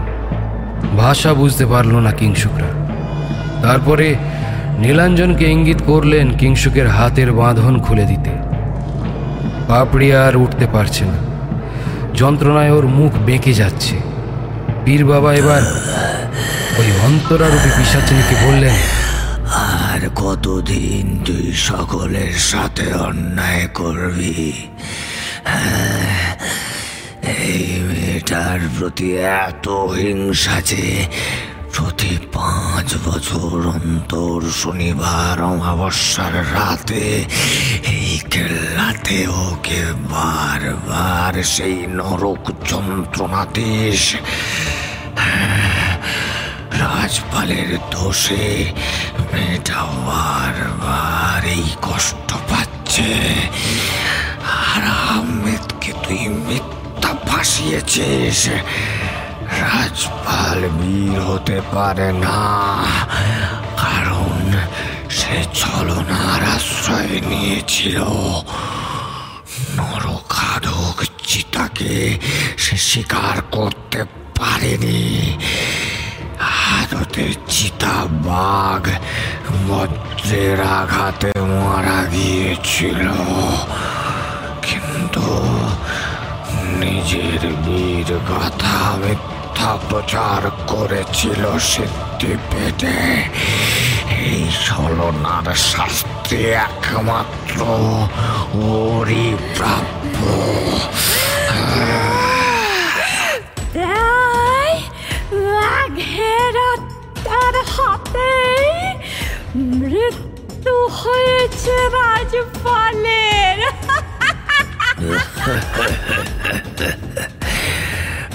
রাজপাল তোকে ঠকিয়েছিল বলে প্রতিশোধ নিবি তুই ওই মেয়েটার থেকে।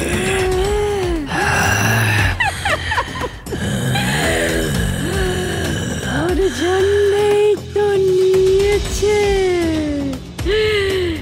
এটাই শেষ ছিল। আজ তেরো অমাবস্যা পূর্ণ হলো। আজই আমি ওর যৌবন রস আর রক্ত মাখবো আমার চুলের বেনিতে।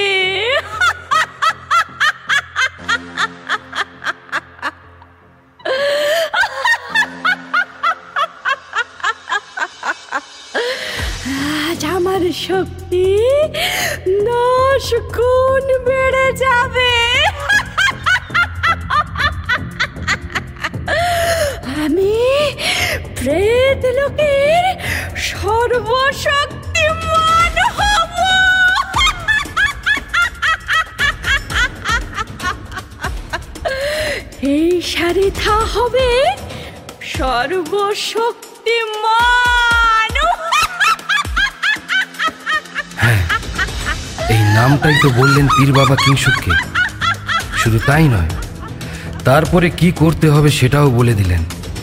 এখন শুধু সুযোগের অপেক্ষা।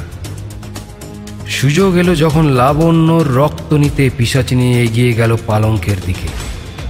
কিংসুক ইশারায় পাপড়িকে দেওয়ালে জ্বলা মশালের দিকে ইঙ্গিত করতে তা দিয়ে ওকে পালঙ্কে আগুন ধরাতে বলল।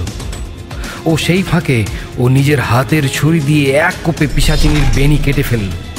মুহূর্তে তাতে মন্ত্রপ্রত জল ছিটিয়ে দিল পীর বাবা। অন্যদিকে ততক্ষণে পালঙ্কে লাবণ্যের মৃতদেহে আগুন জ্বালিয়ে দিয়েছে পাপড়ি। সেই কুণ্ডলীকৃত ধোঁয়ায় যেন কিংসুক দেখতে পেল লাবণ্যের মুখটা। তাতে ছিল কৃতজ্ঞতার দৃষ্টি। আজ বোধহয় মুক্ত হলো লাবণ্যের আত্মা।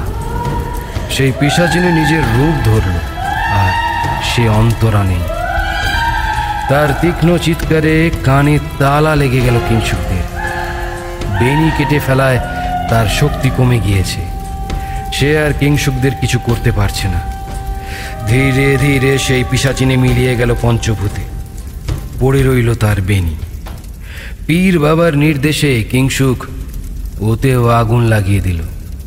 বেনি সম্পূর্ণ পুড়ে গেলে ওরা কেল্লা ছেড়ে বেরিয়ে এলো। জঙ্গল পার করে ওরা যখন গাড়িতে উঠছে, পাপড়ি পেছন ফিরে একবার তাকালো ফেলে আসা কেল্লার দিকে। ওর ভেতরে পড়ে রইল সৌমি, রাজা আর রবিতেজা।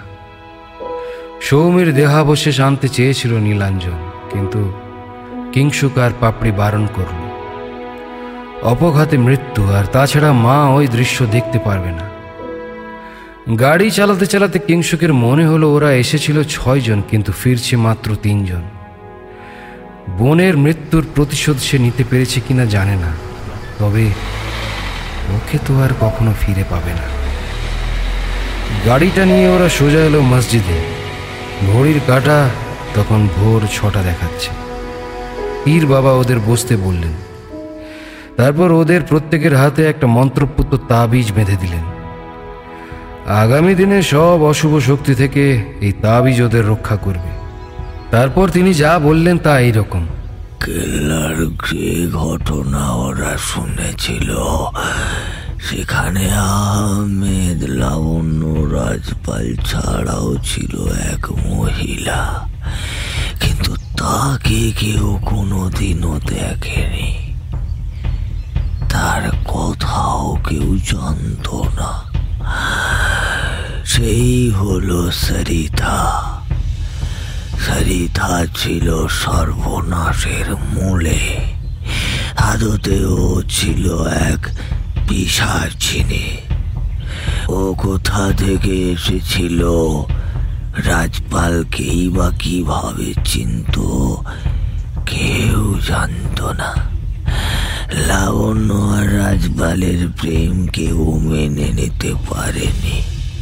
কারণ রাজপালও কেউ প্রেমের প্রতিশ্রুতি দিয়েছিল। কিন্তু পরে লাবণ্যকে দেখার পর সে নিজের সিদ্ধান্ত বদলেছিল। তাই রাগে অপমানে সারিতা আহমেদকে বশ করে তাকে দিয়ে লাবণ্যকে ধর্ষণ করায়। এবং সেই দৃশ্য দেখে রাজপাল আহমেদকে ভুল বুঝে হত্যা করে। জাদু বলে সরিতা জেনেছিল, যদি কোনোভাবে লাবণ্যের শরীরের রক্ত আর জনের রস সে পায়, তবে সে প্রেত লোকের শ্রেষ্ঠ পিসাজ হতে পারবে।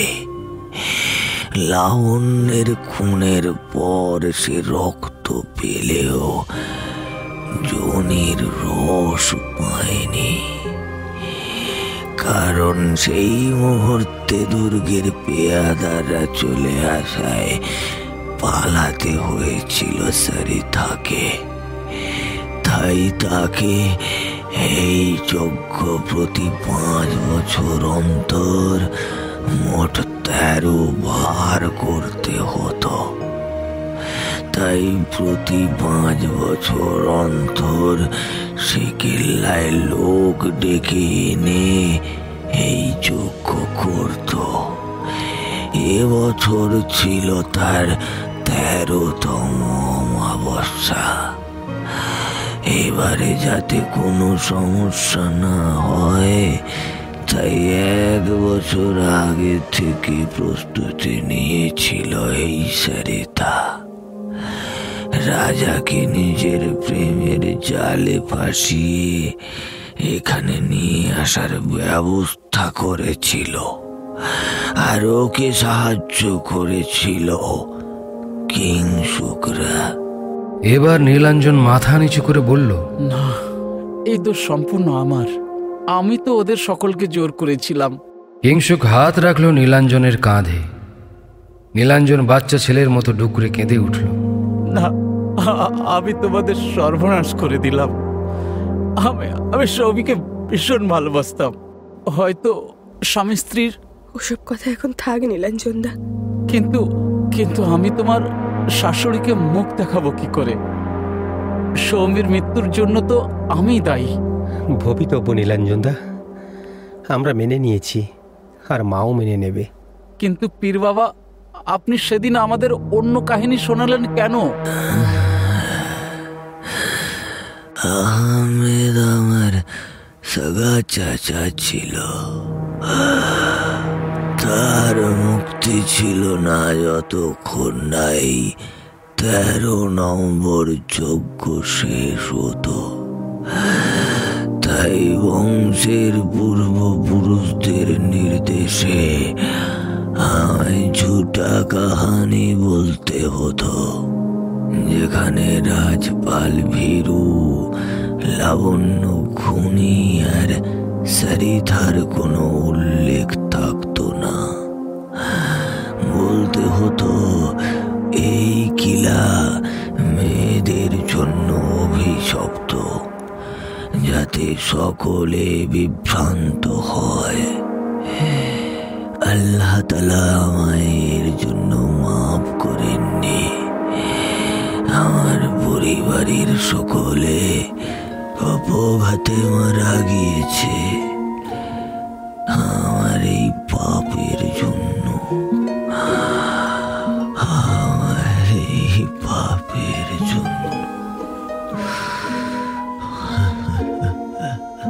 কথাগুলো বলে নিঃশব্দে চোখের জল মুছলেন পীর বাবা।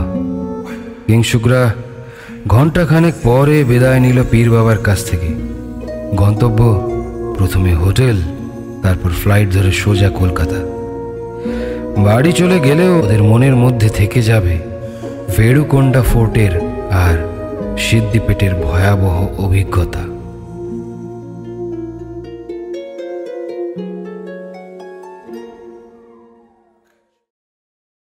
এতক্ষণ শুনলেন দেবারতী ভৌমিকের লেখা ভেডুকোন্ডা ফোর্ট। গল্পকার দেবারতী ভৌমিকের কাছে আমরা চিরকৃতজ্ঞ আমাদের পাশে থাকার জন্য। এরকমই কিছু রহস্য রোমাঞ্চে ভরপুর গল্প শুনতে এখনই সাবস্ক্রাইব করুন আমাদের ইউটিউব চ্যানেল। সঙ্গে বেল আইকনটি অবশ্যই ক্লিক করুন। আগামী শনিবার, শনিবারের গপ্পে এরকমই এক রোমহর্ষক গল্প নিয়ে আমরা আসছি।